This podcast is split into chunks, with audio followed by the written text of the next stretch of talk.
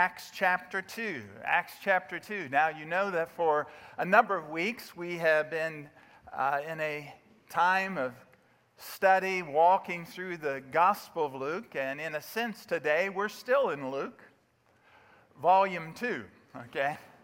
Because when you come to the book of Acts, you're actually in the second volume of Luke's work as the historian of the New Testament. You know that Luke wrote more of the New Testament than any other person. Now, he didn't write as many letters. Paul holds that place. But when it comes to the actual words of the New Testament, Luke wrote more than any other person. As a matter of fact, if you take the Gospel of Luke and Acts, put them together, that is twenty-seven percent of the New Testament just in those two works. The Gospel of Luke and the book of Acts begins all the way in the history of Luke's writing with the announcement of the birth of the forerunner, John the Baptist. He covers a period of nearly seventy years, and when he ends his second volume, we're told how the Apostle Paul, who had been the greatest enemy to the church as Saul of Tarsus, is now in the capital of Rome sharing the Lord Jesus Christ. That's quite a story, right? And Luke encapsulates all that for us. And so today we're looking at Luke's history of the church. We're looking at a passage where he gives the very first glimpse of the church. And as we look at this history of the church today, I want us as a body here to look at it as a future for our church. And so my theme this morning that I'd like to share with you is on this: our ancient future. Our ancient future. You notice that's the cover of your bulletin. It goes with this passage that has been read this morning, Acts chapter two, verses forty-two to forty-seven. It is ancient. It is nearly two thousand years old, but it is alive and living. It is the future for the church, though it's ancient. This week, as I was thinking about this passage, and actually been thinking about this message for a number of weeks, my mind went to the first deacons meeting that I ever held here at this church. And that was thirty-four and a half years ago. And uh, to say that I was a little nervous would be a great understatement. As just a young man, um, thirty years of age, you do the math. I think that's forty-eight, if you add that up correctly.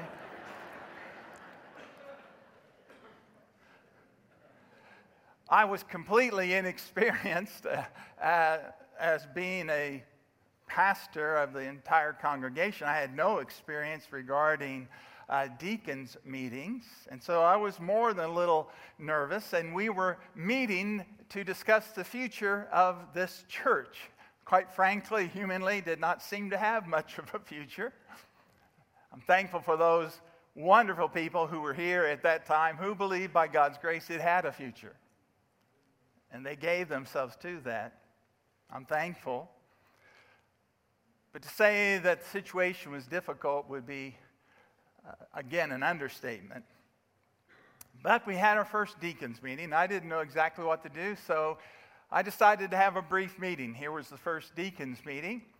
I said, uh, men, I'd like to just introduce myself, talk a little bit about that. And we got a little bit better acquainted. Then I said, this will be a brief meeting. I want to give you a homework assignment.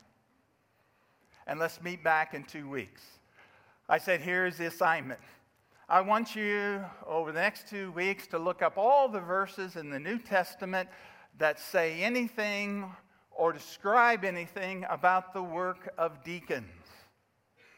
And then I want you to look up all the verses that say anything or describe anything about the role and ministry of pastors and elders. And they said, that's good, we'll do that. We met back in two weeks, and there was a whiteboard in that little room where we met. I went up there, I put a line down through the middle with the marker. I put deacons on one side, I put pastor, pastors on the other. I said, okay, what'd we find out? Let's talk about deacons. And so they started mentioning all the things that they had found in the Word of God about the ministry of deacons. I wrote those down. I said, okay, how about pastor or pastors, elders? And they started listing all those, and I wrote all those down. And then I stood back from that board, and I said, men, I have an idea. How about we do that? And they said, that's a great idea. And that's what we did. And that's what we've been doing for thirty-four and a half years.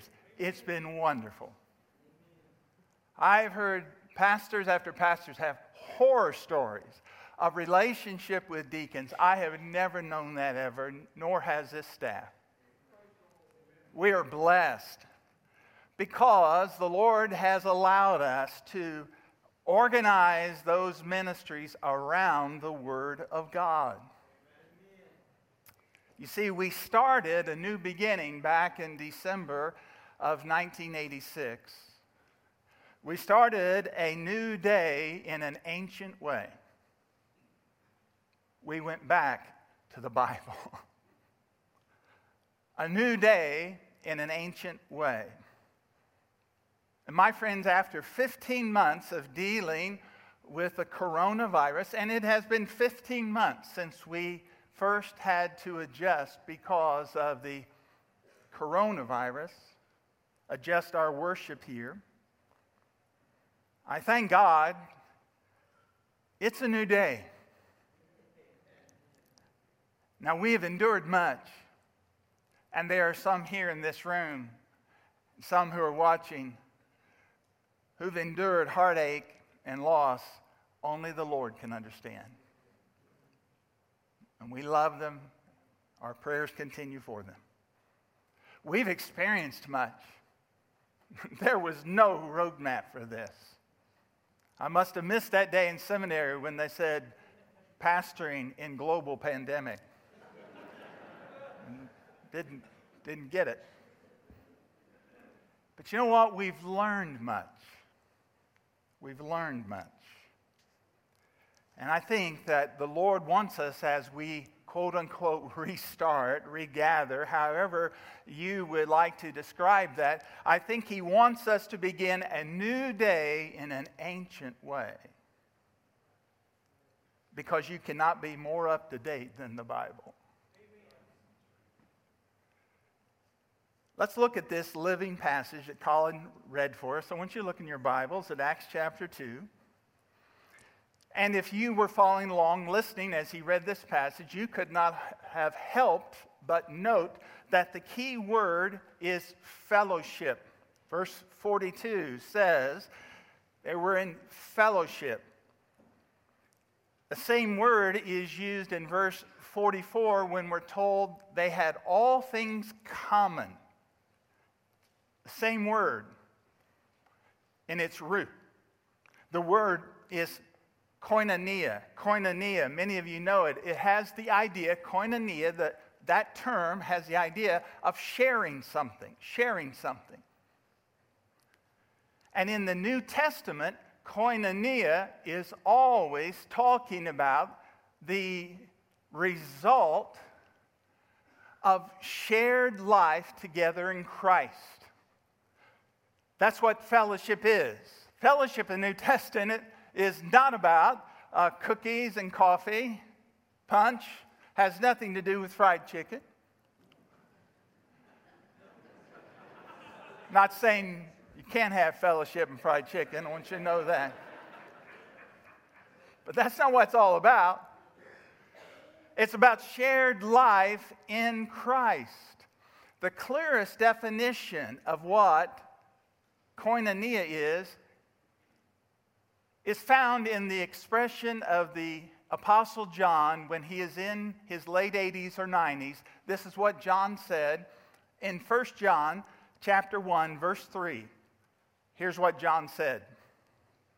That which we have seen and heard, we pre- proclaim also to you, so that you may have koinonia, fellowship with us.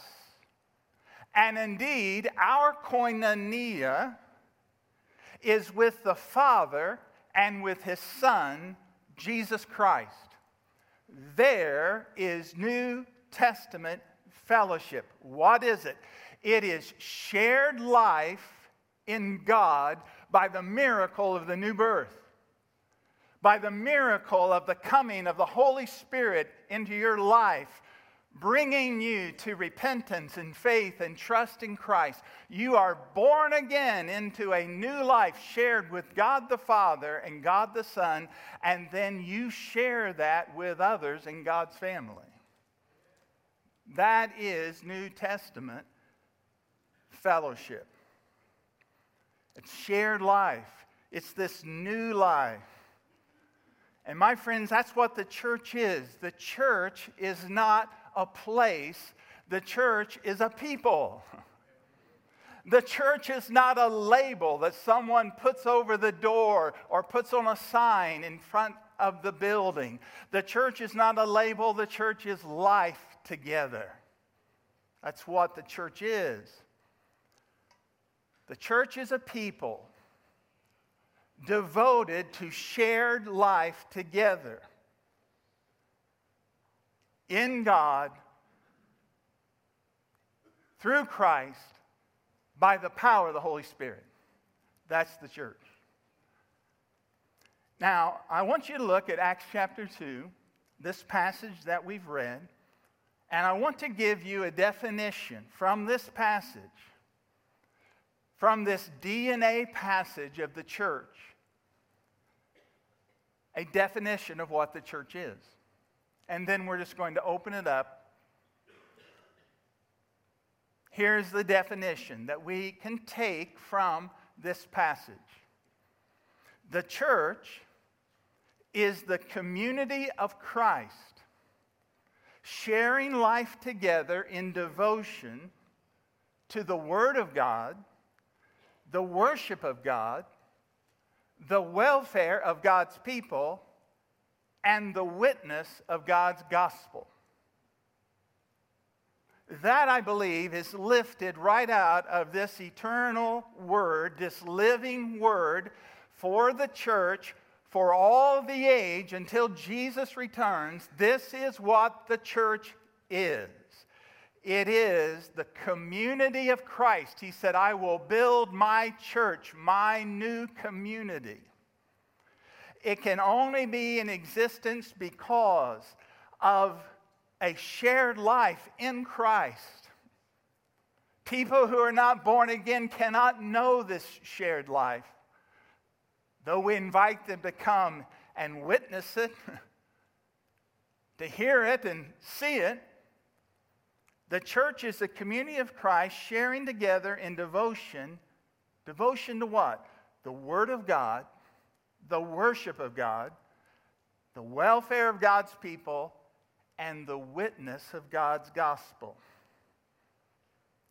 Now let's take a few minutes to focus on the qualities of the church, this community of Christ, and I want you to see, if you look back in chapter one and chapter two, this community is not man-made.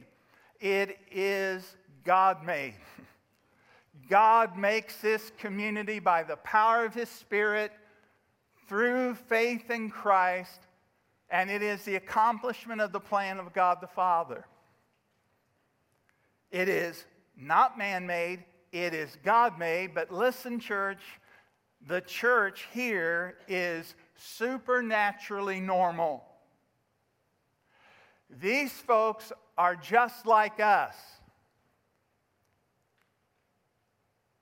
They were lost sinners, helpless and hopeless, full of themselves, full of selfishness, trying to earn their own righteousness or living their own life altogether, but by the power of the gospel of Jesus Christ, they were born again, and now they are saved sinners. They are saved sinners living in this community. And it is God-made. It's supernatural, but it is normal. It's supernaturally normal. It is reality. And that's what the church is to be. The church is the community of Christ sharing life together. Devoted to what? Let's look at it quickly. The church is a community of Christ sharing life together in devotion to the Word of God. Verse forty-two. And they devoted themselves to the apostles' teaching and the fellowship, to the breaking of bread and the prayers. Now, let's pause. Notice that statement. They devoted themselves. That's an interesting word, devoted themselves. The Greek word is proskarterountes. Aren't you impressed that I know that word? I hope no Greek scholars listening. Probably just slaughtered it. Comes from two words, though, pros. Pros means toward, and kartero, which means to be strong, to be steadfast. And so what's the idea of this word? It means to be totally committed. They were totally committed. They were devoted to what? Look at verse forty-two. What were they devoted to? The apostles' doctrine, the apostles' teaching. The apostles were the godly men ordained by the Lord himself, appointed to be witnesses of his resurrection, and appointed to share the message of what he had taught. Those were the apostles. Now, friends, today, we don't have apostles. We don't have apostles today. We do not have, as some churches say, apostolic succession. We don't have those that are over the church that go all the way back to Peter and the apostles. Apostolic succession. We don't have that, but what we do have, listen up, is apostolic possession. We have the teaching of the apostles. We have the message of the apostles. And this Bible that we have, this New Testament, has in it all the authority of the apostles of Christ. It is the message of the apostles. Now notice it says here, one translation says this, that these believers hung on every word of the apostles. Isn't that beautiful? They hung on every word of the apostles. What had happened? The Holy Spirit that had come upon them on the day of Pentecost. The Holy Spirit that three thousand people had experienced as they repented and believed. The Holy Spirit had brought within them a hunger for the Scripture. My friends, listen. A Spirit-filled church is always a Bible-studying church.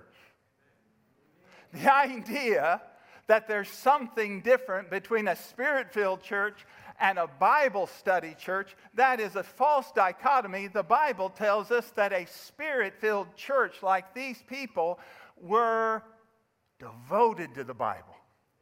They were devoted to the Word of God.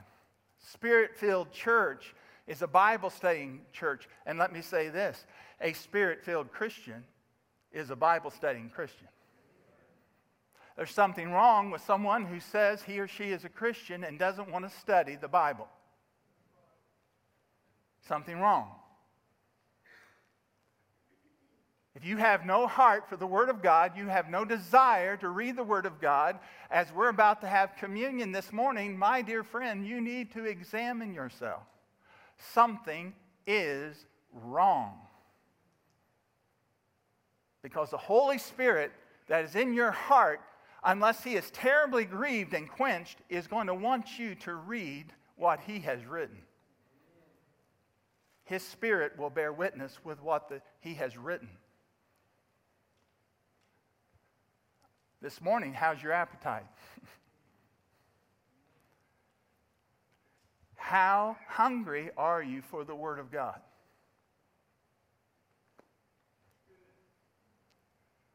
The church is the community of Christ, sharing life together in devotion to the Word of God.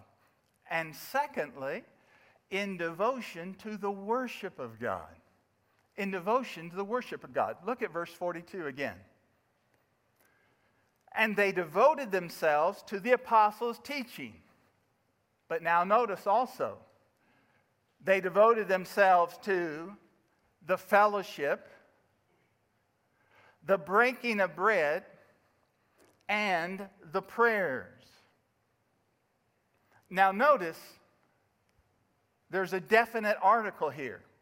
It doesn't say they devoted themselves to a fellowship and some breaking of bread and some prayers. No, it says they devoted themselves to the fellowship, the breaking of bread, and the prayers. Why is it stated that way? Because this is talking about designated worship gatherings.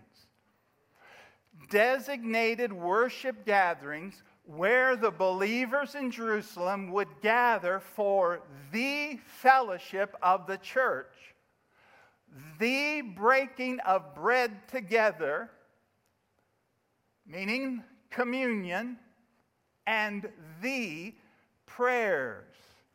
This is definite. Now, where did they do this? Where did these gatherings take place? For the teaching, the fellowship, the breaking of bread, the prayers. Where did this happen? Well, they did this in their house of worship, the temple. Look at verse forty-six. It says, and day by day, attending the temple together and breaking bread in their homes, they received their food with gladness and generous hearts. Glad and generous hearts. Now notice, I want you to notice something I did not, had never caught my attention until this week. Notice the word in verse forty-two. If you mark your Bible, notice the word in verse forty-two. They devoted themselves. You see that word devoted? And then notice the word in verse forty-six. They were attending. Here's what I want you to know. Same word. Same word. They were do- devoted, dedicated to the apostles' teaching. And they were dedicated to going to the temple for the fellowship, the teaching, the breaking of bread, the prayers. They were doing this. Now, they had a pretty good-sized church building. You know how big the temple complex was? We're told the temple complex about the size of three football fields. It's estimated by ancient historians that easily two hundred thousand people could gather in the outer court of the temple. two hundred thousand. In the temple every day at nine a.m. there was a sacrifice. Every day at three p.m. there was a sacrifice. There was the blowing of the ram's horn. People would come into the outer court and they would pray. And here's what's happening. These new believers, who all happen to be Jewish, led by the apostles, are going to these designated worship times. The apostles are teaching in the courts. They're teaching outdoor or under the porticos. Throngs are hearing the teaching of the apostles. And when there is the moment of the sacrifice, who better than these believers can know the Lamb of God has been slain? The Lamb of God has died for me, and he's risen, and they, in remembrance of him, would break bread. And they would join in prayer of the Lamb who is the Lion. They did that. They were dedicated to it. They were devoted to it. They were devoted to the designated worship gathering. My friends, it's time to regather and worship. I recognize that there are many who cannot. There are many who cannot. There are many who, because of their health, should not. There are many who are hindered providentially from being able to come as often as they would like. But we see here from this ancient example of the church that they came together, devoted in worship. The church is a worship gathering of believers. My friends, I want you to know there are some churches that need to close. And I hate to name them, but I'm going to name some this morning. I'm going to name some churches that need to close. First one that needs to close is Bread's, Bedspread Baptist. It needs to close. Bedspread Baptist needs to close. Also, Pillowcase Presbyterian needs to close. Lazy Boy Lutheran, got to go. And Mattress Methodist, it's got to go. Now, I hope you know my tongue is firmly planted in my cheek when I say that. But I do mean it. Notice the devotion of these believers to worship. Not only did they worship in designated worship gatherings, but now notice verse forty-six. They also worshiped in informal worship gatherings. Informal worship gatherings. Verse forty-six, they are gathering in the temple at the designated times for the teaching, the breaking of bread, the prayers, the fellowship. But also they are gathering together and they are breaking bread in their homes, receiving their food with glad and generous hearts. This is talking about informal worship gatherings. They, they gathered in homes, in fellowship, shared life together. They are worshiping together, sharing together. The, the apostles' teaching, they're, they're talking about it. They're breaking bread. They're, they're having communion and prayer together. And they're doing this with joyfulness and generosity. Now, my friend, that, that doesn't describe an an academic classroom setting. That, that's not describing, you know, slip into the crowd, uh, take a seat, watch, and slip out. That, that's not New Testament shared life. My friends, listen. When it comes to gathering around the apostles' teaching, the Word of God, when it comes to the breaking of bread with one another and praying for one another, sharing with one another, sharing the joys and sorrows of each other, listen, we need this. Have we learned anything in these fifteen months? We need this. Pastors need this. I hold a pastor's luncheon here once a month.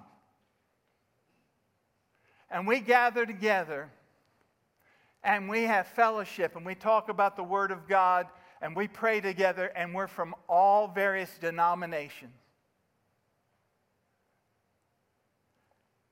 And over these last fifteen months, I have heard and seen the crying of pastors, I've entered in it to myself about the challenges of this season and how important this koinonia was to pastors. Grown men, faithful pastors of churches that you know, needing a place to go where they could talk about how hard it's been, how difficult. But coming together and lifting each other's arms and praying and breaking bread and checking in on each other, it's been wonderful. I've needed it. I've thrived from it. So have other pastors. My friends, listen, good for the shepherds, good for the sheep. We need this. And I know many of you, over fifteen months, have sought out ways where you could get together for this. Even when you've had to go online, you've sought out ways where you could get together and share like this. And you know how much it's meant to you, right?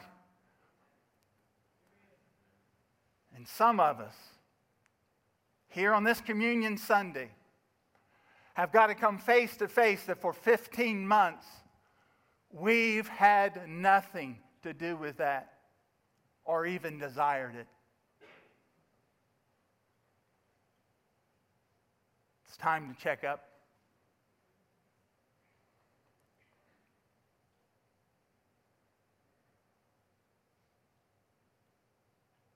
Notice, they had generous hearts. Don't you love that?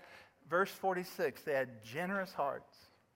The church is the community of Christ, sharing life in devotion to the Word of God, in devotion to the worship of God, in the designated gatherings of the church, in informal gatherings of the people of the church. And it is the community of Christ in devotion to the welfare of God's people. We take care of each other. Verse forty-four, and all who believed were together and had all things in common. And they were selling their possessions, belongings, gathering the dist- and distributing them to the proceeds as, as any had need. Now, let me stop here. This is not communism. Don't believe anybody who ever tells you this is communism. Communism is a totalitarian state where the state owns everything and determines who gets what, how much. This is not socialism. Socialism is a system that taxes people who have more, who have acquired more, who have earned more, and takes the taxes to level the playing field. That's not what this is. What this is, friends, is Christianity.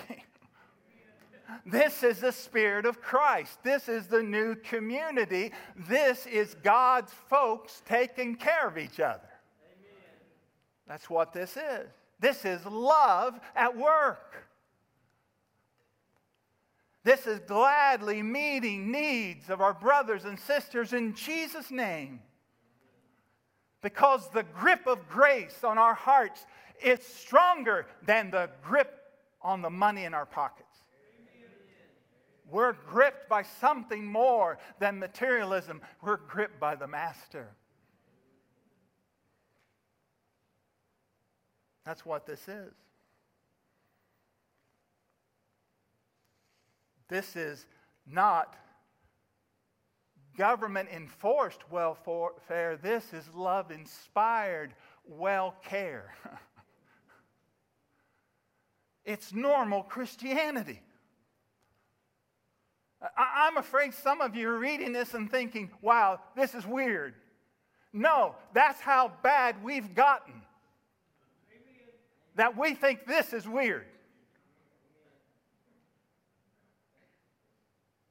This isn't weird. The weirdness is someplace else.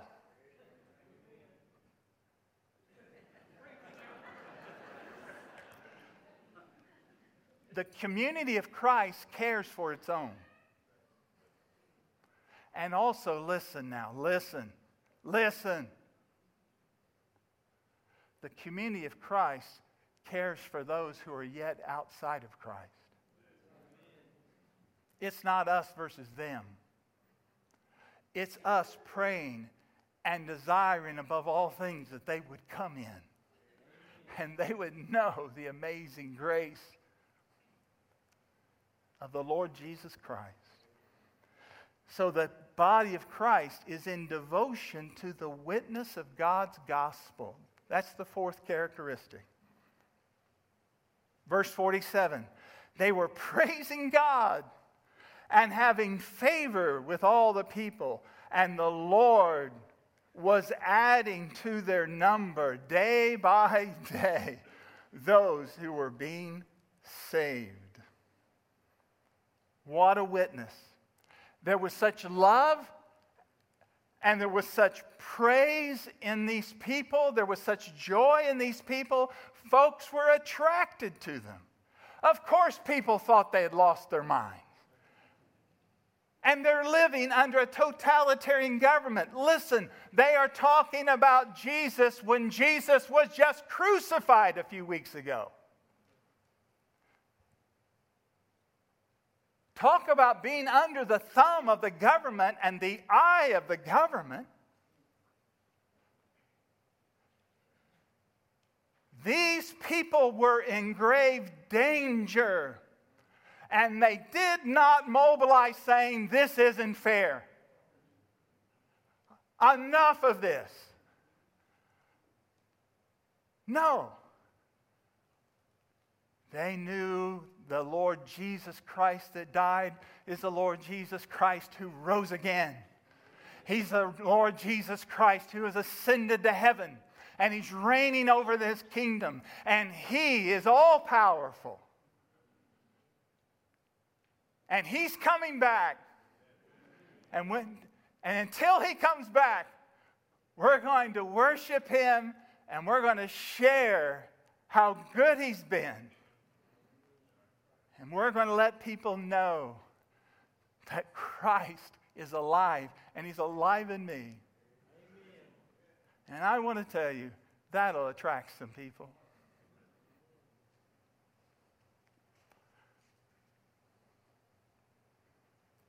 The Lord was building his church day by day. God was working through his people. And what was the result? Notice what the result was. More disciples. They were growing in number. And better disciples, they were growing in nature. They were growing in number and growing in nature. More disciples, people who are trusting Jesus, but they are all growing in the grace and in the knowledge of the Lord. Friends, this is not just a period in the church. This is not just a, a moment in the church. Friends, this is the plan. More disciples, better disciples. And we've been called to this plan. Ephesians four, here's the plan, verse eleven. He gave the apostles, the prophets, the evangelists, the shepherds and teachers to equip the saints for the work of the ministry, for building up the body of Christ. Make sure you get that. It's not just the apostles and prophets and the evangelists and the shepherds and teachers who do all the work. They're to work, but their work is to build up the saints so they are doing the work of the ministry. We're co-laboring with God. We're workers together with God. Can you imagine this? And we're going to do this until we all attain the unity of the faith, the knowledge of the Son of God. We're going to keep doing this till we mature in this manhood, in the measure, in the stature, the fullness of Christ.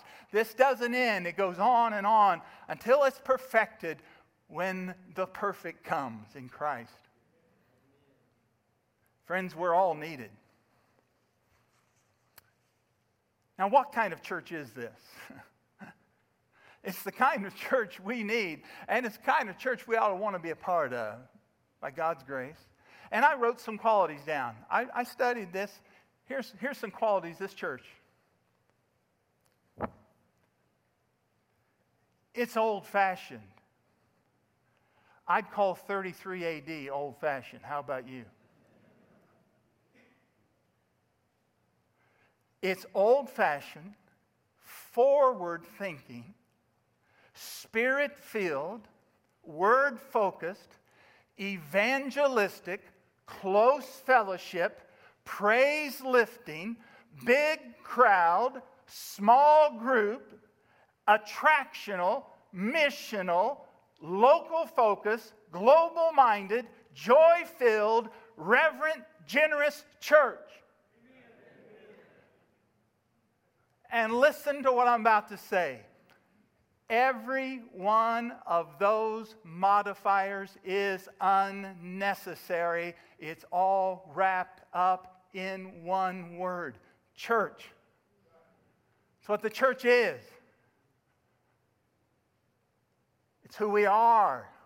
It's the qualities of Christ that come out when people are led of His Spirit.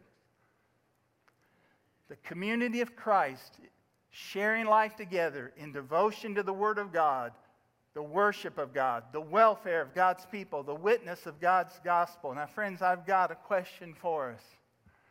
It's a question, old question.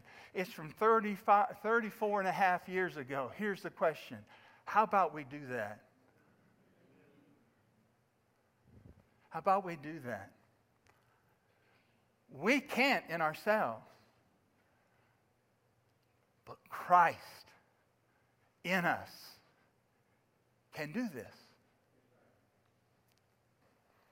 Because we want to be people devoted to the Word, devoted to worship, and devoted to witness and the welfare of God's people.